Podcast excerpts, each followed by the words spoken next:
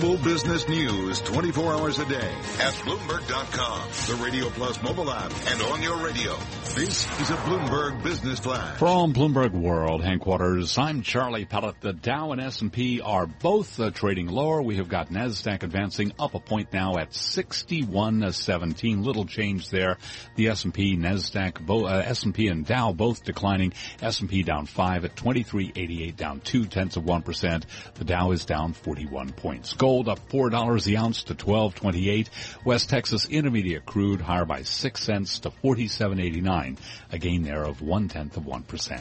I'm Charlie Pellet and that's a Bloomberg Business Flash. Thank you so much, Charlie Pellet. It is time for the Bloomberg ETF report brought to you by BlackRock. Worried about market volatility? Minimum volatility strategies may be able to help. To learn more, please visit blackrock.com slash factors. Prepared by BlackRock Investments, LLC. Here with the Bloomberg ETF report, Bloomberg's Catherine Cowdery. Most passive investing is really active. That's a word from Bloomberg intelligence analyst Eric Balchunas. He says all investing is ultimately active and rules-based. Double Line CEO Jeffrey Gundlach reinforced that view this month. He said passive investing is a myth and people are blindly handing their money over to an investment committee they know nothing about. Here's Balchunas. He's onto something here. Academics will tell you that true passive is taking all of the stocks and market cap weighting them. Well, nothing really does that. Even the S&P is only large caps. Then it's picked by a committee. And if you look at the S&P and you break down the holdings, look, it's 25% tech. FANG stocks went from 2% to 7%.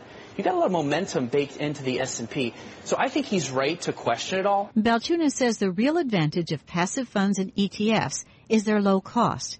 And ETFs have an added benefit. They're more tax efficient than mutual funds. That's your Bloomberg ETF report. I'm Catherine Cowdery. Thank you so much, Catherine Cowdery. This portion of Bloomberg Markets brought to you by Eisner Amper. When finding the right business structure or valuation or raising money or getting tax advice, life science entrepreneurs turn to the accountants and advisors at Eisner Amper. You're listening to Bloomberg Markets on this Friday. This is Bloomberg.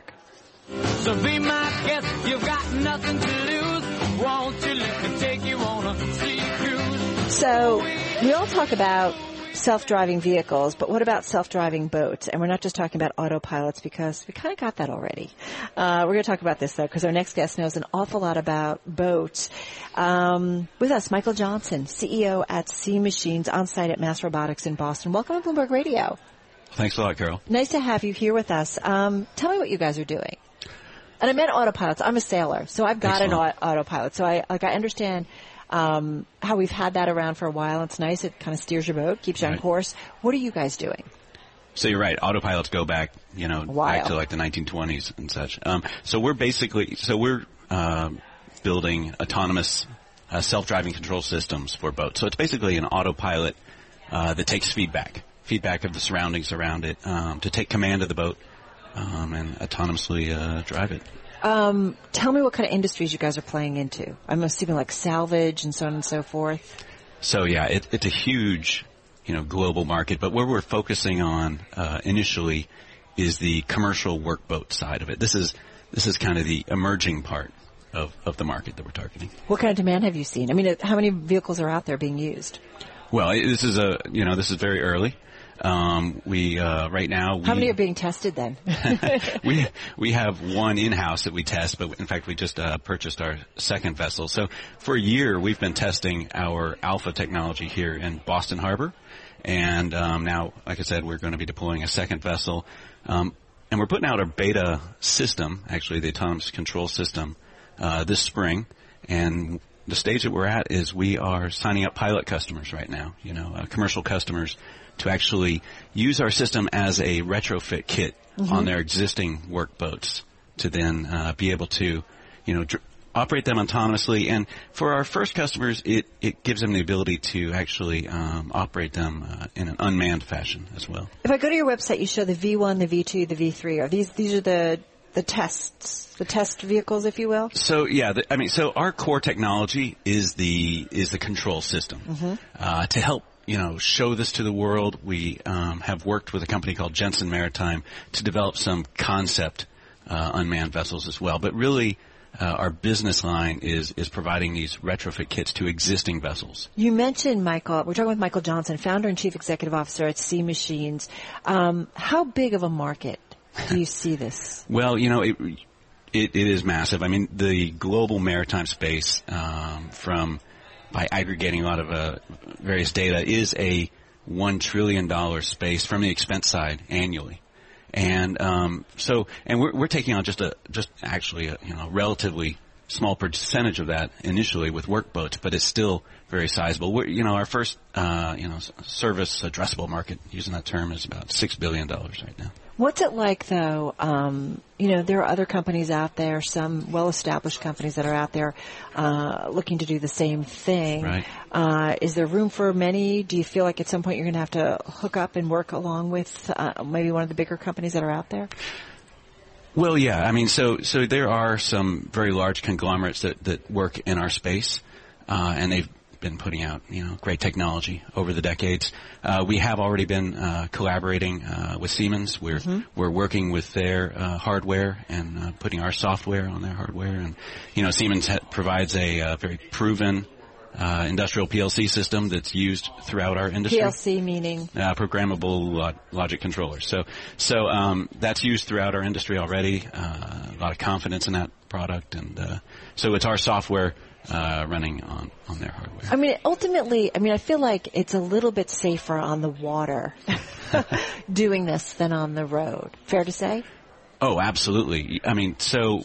Or a lot we, safer. We, yeah, we believe that the ocean is the, you know, is the perfect domain uh, for autonomy. Besides, besides space, you Yeah. know, I mean, the ocean comparably, you know, is wide open spaces, uh, relatively slower speeds as compared to cars, and not, not, uh, not a lot of things running out in front of you. What kind of regulatory um, concerns do you have, though? I mean, where does that where where will the regulatory environment play into all of this? Right.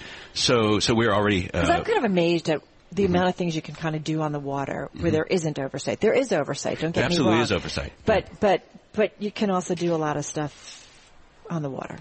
right. No, I mean, so so there absolutely is oversight. I mean, regulations in the space go, you know, some of the earliest regulations going back to some of them. Uh, you know, Titanic and, and such like that that started driving them. Um, but uh, the space, the regulators, they, they see this coming because our industry has kind of been a laggard behind, you know, the air industry and now the cars, and, and so they see it coming and, and they're preparing for it. And they're looking for innovators like us to help shape those regulations. So we're working with and, and, and you know, have had multiple conversations with various levels of regulators in our space. It requires a collaboration because it's safe to say that there's a lot of regulator, regulators that don't really quite understand how it all works and what it can mean. Um, Michael, how quickly before you think that this kind of ramps up and becomes kind of commonplace out there? You talked about the market size. How how long before it becomes kind of more commonplace? I think I think the value of, of this type of control system will be readily perceivable, and I believe it'll it'll take off very quickly.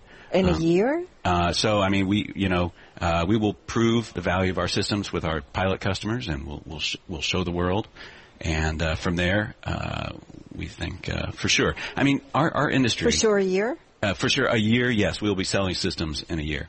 Um, but you know, our industry, it's a very uh, high revenue uh, but low margin business, and and uh, companies are always looking for ways to improve their their Right. bottom line and, and improve safety, and that's what autonomous systems do. From what I understand, you were the man who raised the cruise ship Costa Concordia. Is that correct? I, I wrote the bid on that. I was a I was a vice president at the company that uh, that that won that project. That's right. Will stuff like yours, systems like yours, kind of prevent those accidents from happening?